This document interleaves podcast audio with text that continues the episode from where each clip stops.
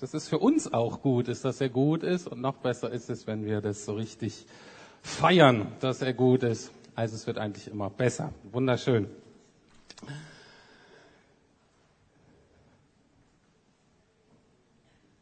Ich bin vor ein paar Jahren durch Heidelberg geschlendert und das ist mir ergangen, wie es mir in den letzten Jahren so oft ergangen ist. Einerseits war mir die Stadt sehr vertraut und andererseits habe ich mich doch sehr, sehr fremd irgendwie gefühlt. Ich wusste, ich gehöre hier nicht mehr wirklich dazu. Und plötzlich kam, wie so oft in meinem Leben, die Frage, Rüdiger, wer bist du eigentlich? Wer bist du? Und ich habe so versucht, mich zu greifen. Ich habe so hineingeguckt in mein Leben.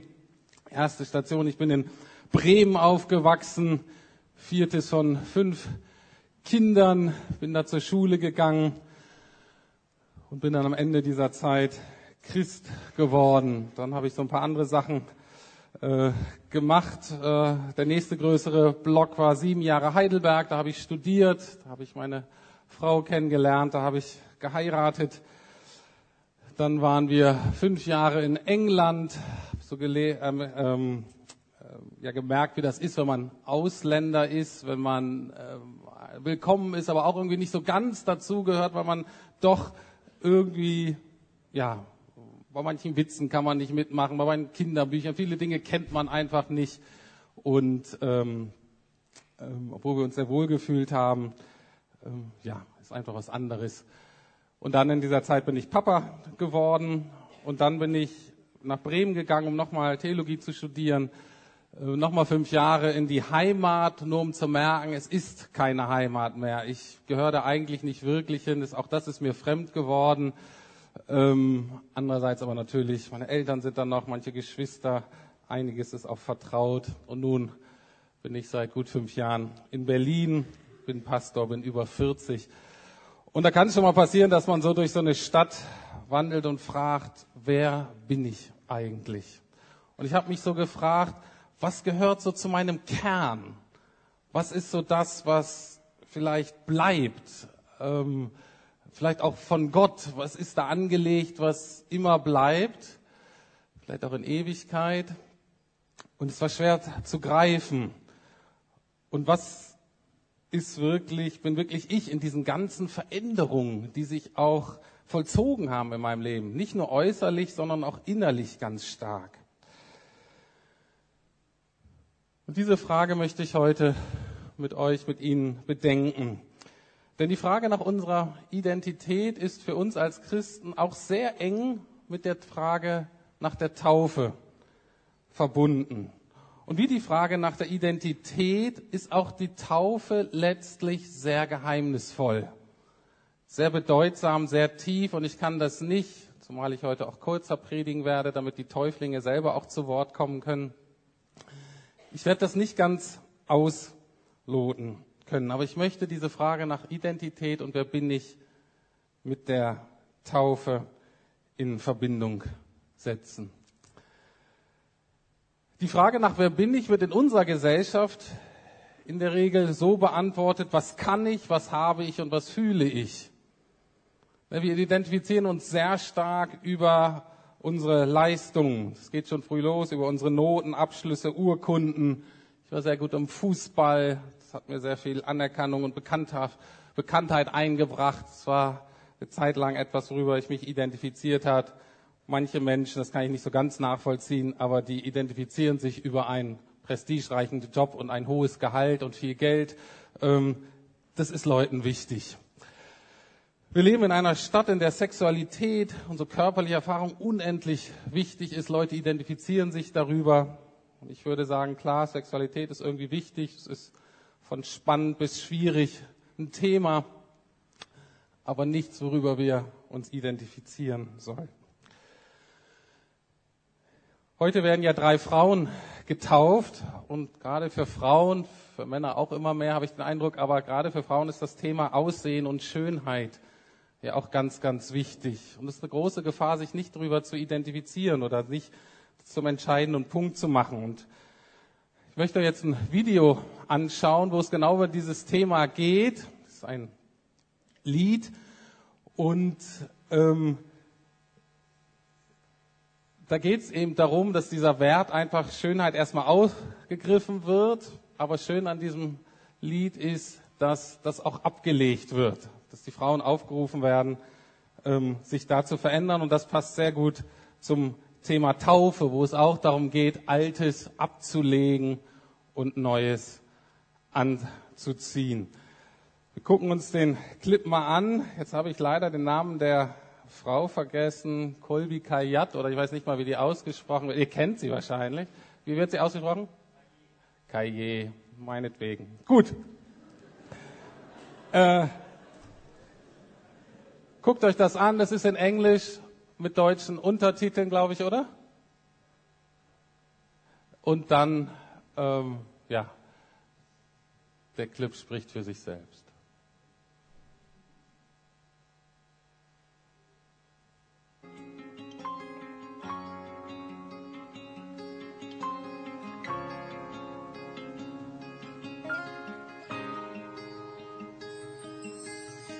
Put your makeup on, get your nails done, curl your hair, run the extra mile, keep it slim so they like you.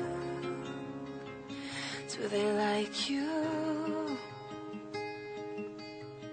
Get your sexy on, don't be shy, girl, take it off. This is what you want to belong, so they like you.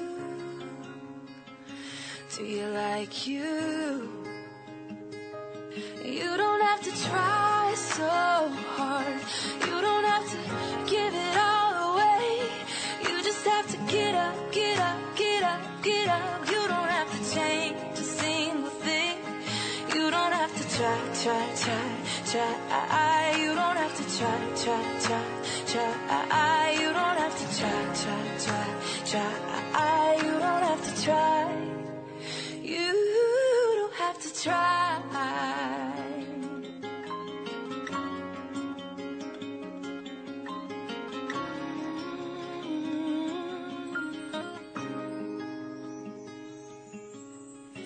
Get your shopping on at the mall. Max your credit cards. You don't have to choose. Buy it all so they like you.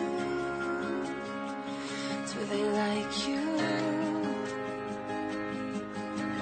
Wait a second, why should you care what they think of you when you're all alone by yourself? Do you like you?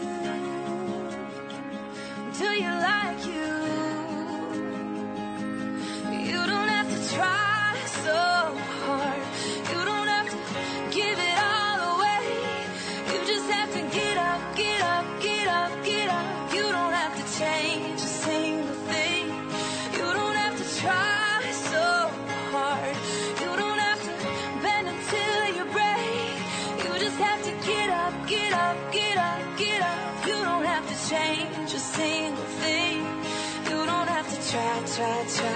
try. You don't have to try, try, try, try. You don't have to try, try, try, try.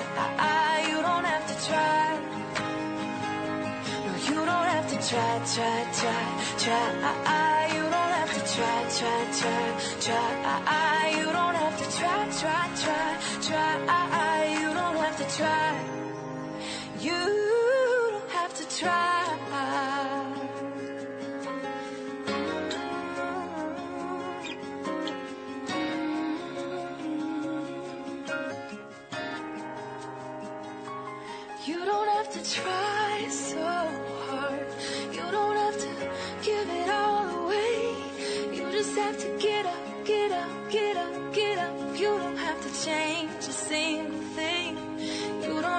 Try, try, try, try. You don't have to try, try, try, try. You don't have to try.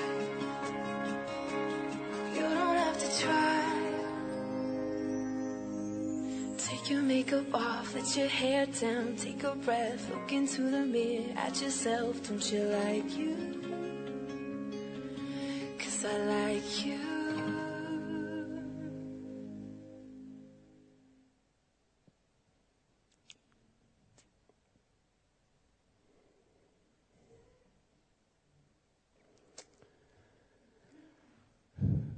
Wenn es für uns als Person, als Menschen, als Männer und Frauen nicht entscheidend ist, was wir können, was wir fühlen oder wie wir aussehen, was dann? Und ich habe gemerkt, dass ich in meinem Leben letztlich nur zu drei Fragen zurückkomme.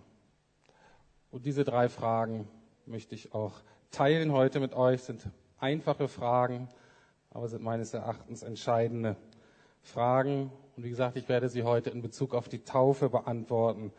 Die Taufstellen im Neuen Testament sind nicht so ganz einfach.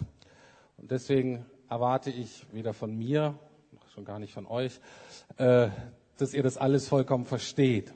Aber ich möchte Schlaglichter drauf werfen, möchte euch so hineinführen in dieses Geheimnis und hineinführen in das, was entscheidend ist.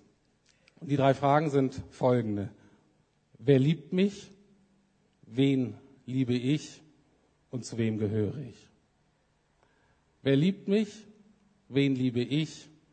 Und zu wem gehöre ich? Schauen wir uns die erste Frage an. Wer liebt mich? Ich werde antworten mit meinem eigenen Taufvers. In Galater 2, Vers 20 steht das. Einer der Briefe, den der Apostel Paulus, derjenige, der der entscheidende Motor war bei den ersten Christen, viel gelehrt hat, viel rumgereist ist, Gemeinden gegründet hat. Und eine von diesen Gemeinden war in Galatien, heutigen Türkei. Und da schreibt er Folgendes. Nicht mehr ich bin es, der lebt. Nein, Christus lebt in mir. Und solange ich noch dieses irdische Leben habe, lebe ich im Glauben an den Sohn Gottes, der mir seine Liebe erwiesen und sich selbst für mich hingegeben hat. Wer liebt mich? Jesus liebt mich. Woher weiß ich das? Er ist gestorben, damit ich leben kann. Wir drücken es auch so aus. Er ist für mich gestorben, um mich vom Tod zu retten. Und in dem Vers steht noch Folgendes. Und aus Dankbarkeit sage ich, ich möchte jetzt mein Leben für Jesus leben. Aber da steht noch mehr. Das steht auch, ich gebe dir jetzt mein Leben. Das heißt, ich gebe das auf, was mich vielleicht geprägt hat, was mir wichtig war, ähm, wovor ich eigentlich ganz überzeugt war. Ich dachte, das kann ich nicht loslassen, aber all das gebe ich auf, wenn das was ist, was mich von dir trennt, etwas ist, was dich traurig macht, etwas, was ist, was du nicht gutheißen kannst. Und das möchte ich weggeben, damit du in mir Raum schaffen kannst, so als ob du durch mich leben würdest. Nicht mehr ich bin es, der lebt. Nein, Christus lebt in mir.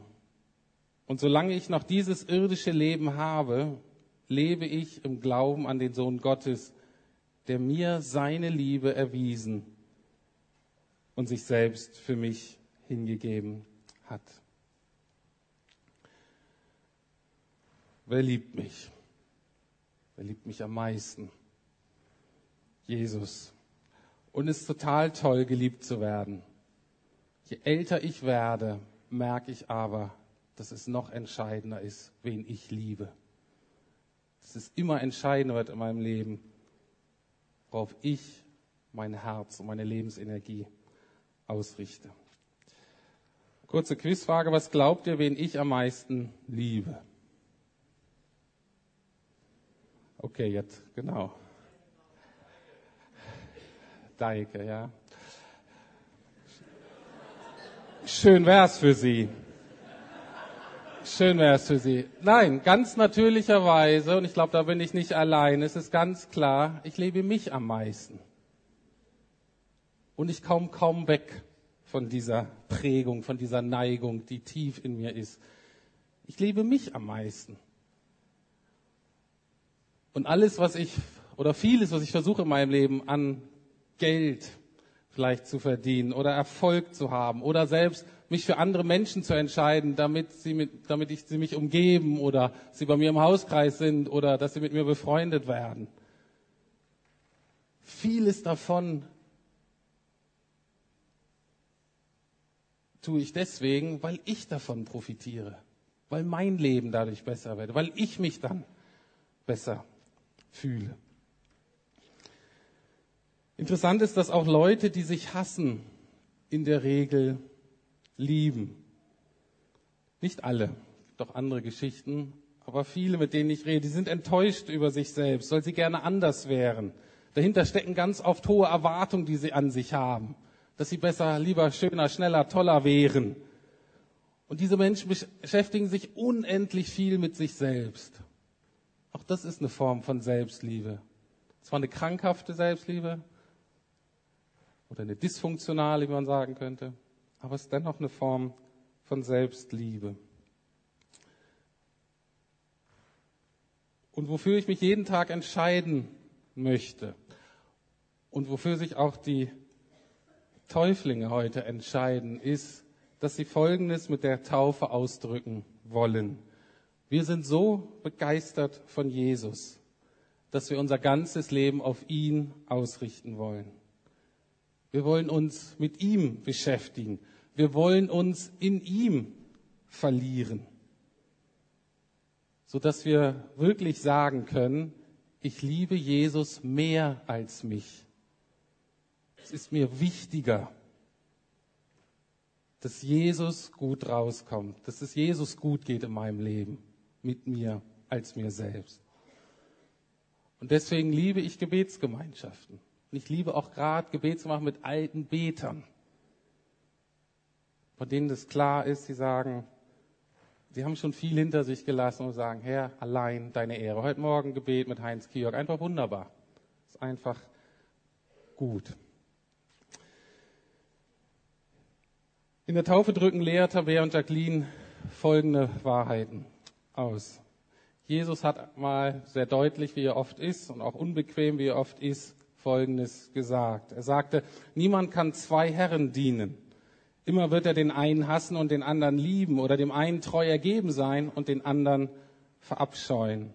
Ihr könnt nicht gleichzeitig Gott und dem Geld dienen.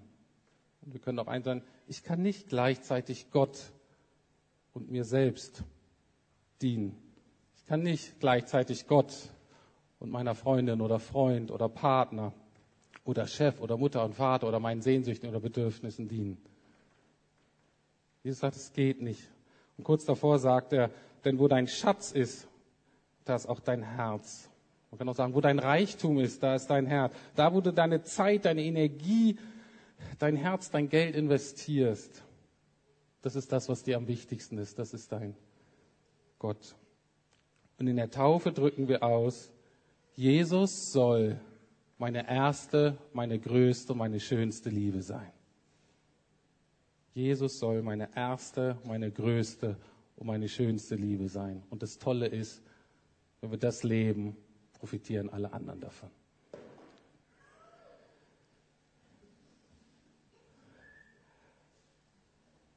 Zur dritten Frage, zu wem gehöre ich? Auch das ist eine ganz wichtige Frage. Ähm, sind ja leider sehr individualistisch geprägt, auch im christlichen Ich und mein Jesus und so. Ähm, aber die Frage, zu wem gehöre ich? Wir sind nicht in uns selbst rund. Gott hat uns nie dazu geschaffen, in uns selbst ganz allein, völlig autark leben zu können. Das für uns eine zentrale Frage ist, zu wem gehöre ich? Ich möchte das beantworten durch Römer 6, 4 und 5. Auch das sehr intensiver Text, könnten wir lange drüber nachdenken. Nehmt ihn euch mal, meditiert drüber. Da steht, denn durch die Taufe sind wir mit Christus gestorben und begraben. Und genauso wie Christus durch die herrliche Macht des Vaters von den Toten auferstanden ist, so können auch wir jetzt ein neues Leben führen. Da wir in seinem Tod mit ihm verbunden oder man könnte auch sagen verwachsen sind, werden wir auch in der Auferstehung mit ihm verbunden sein. In diesem Vers 5 steht eigentlich eine unglaubliche Wahrheit, etwas, ich glaube, was wir nicht so ganz glauben, was wir nicht ganz realisieren, was wir noch nicht ausgelotet haben. Aber da steht wirklich, mit Jesus verwachsen zu sein, mit Jesus untrennbar verbunden zu sein. Diese enge Beziehung, die Gott mit uns Menschen eingehen möchte, wird sehr oft beschrieben in der Bibel. Wird zum Beispiel gesagt von Jesus, dass Jesus unser Freund sein möchte oder dass wir Schwester und Brüder von Jesus sind. Das ist schon eine sehr enge Beziehung. Oder er sagt, wir sind seine Diener. Heute würden wir vielleicht sagen, seine Mitarbeiter. Das eine enge Beziehung, wo man sich kennt, wo man gemeinsam unterwegs ist. Oder aber wenn Gott sagt, ich bin euer Vater, du bist mein geliebter Sohn, du bist meine geliebte Tochter, dann drückt das natürlich was unendlich Enges aus, eine Beziehung. Aber es ist wie in diesem Taufvers, ich weiß nicht, ob es ein Schritt weiter ist oder nochmal eine andere Dimension einfach aufzeigt. Gesagt ist wirklich nicht nur, dass ich hier bin und Jesus da und wir in so einer ganz besonderen engen Beziehung sind, was auch stimmt, aber dass mein Leben und Jesu Leben untrennbar ineinander verwoben sind.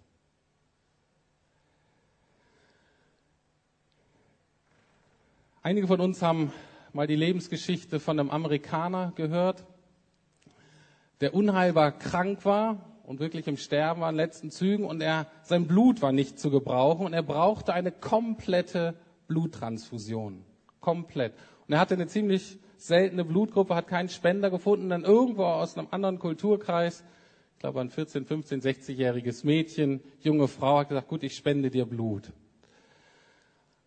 Und er hat angeschlagen und er ist dadurch ist sein Leben gerettet worden. Aber in seinem Körper floss das Blut einer 15-jährigen Frau.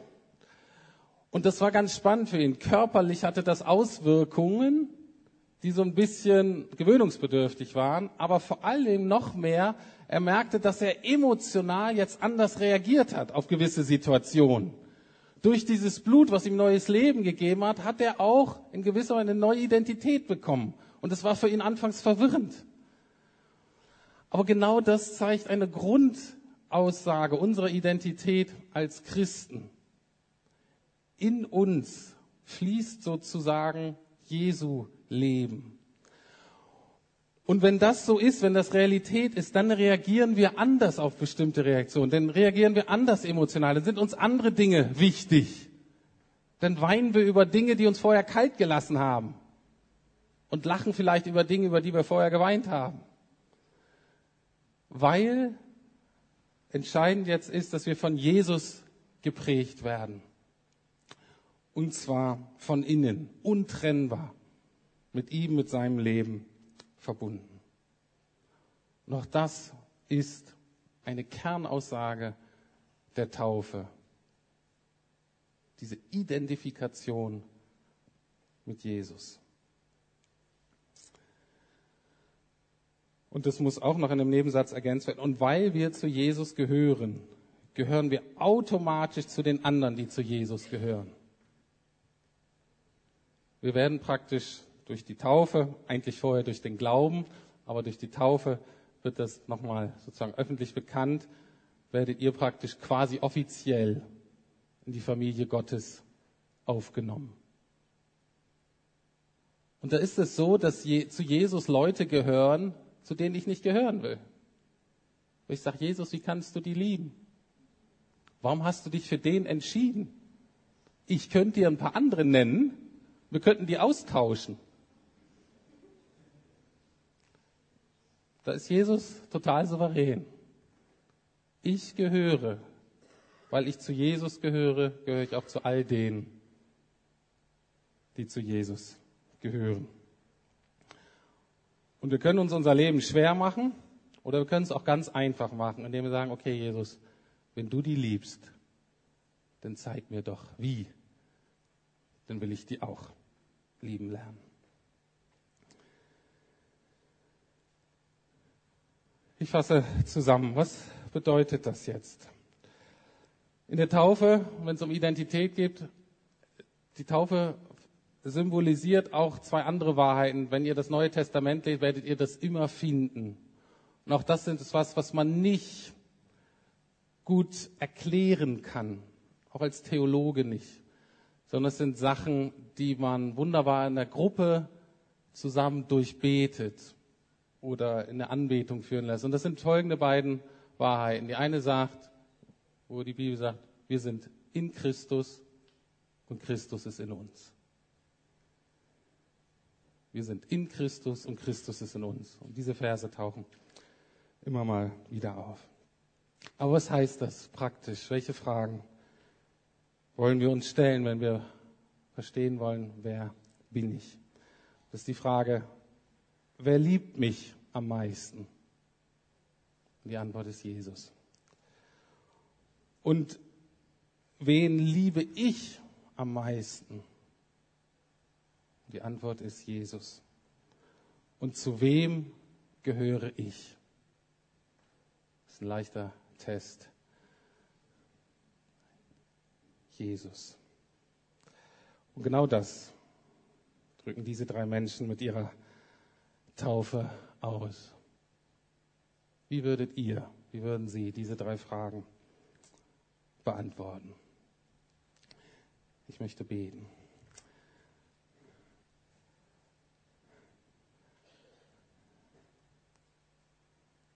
Lieber Herr, ich will dir danken, dass du mir und uns oder vielen von uns alles geworden ist.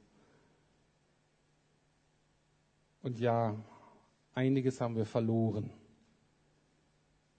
Aber es ist, als ob du uns alles und noch viel mehr und viel Neues und Gutes zurückgibst. Wir danken dir für dieses neue Leben. Wir danken dir, dass wir unser altes, unbrauchbares Leben eintauschen konnten gegen dein neues Leben. Und das ist so gut. Wir danken dir, dass du den Preis dafür bezahlt hast. Du bist gestorben, du hast gelitten, du hast dein Leben losgelassen, damit wir es aufnehmen und finden konnten. Dafür danken wir dir. Amen.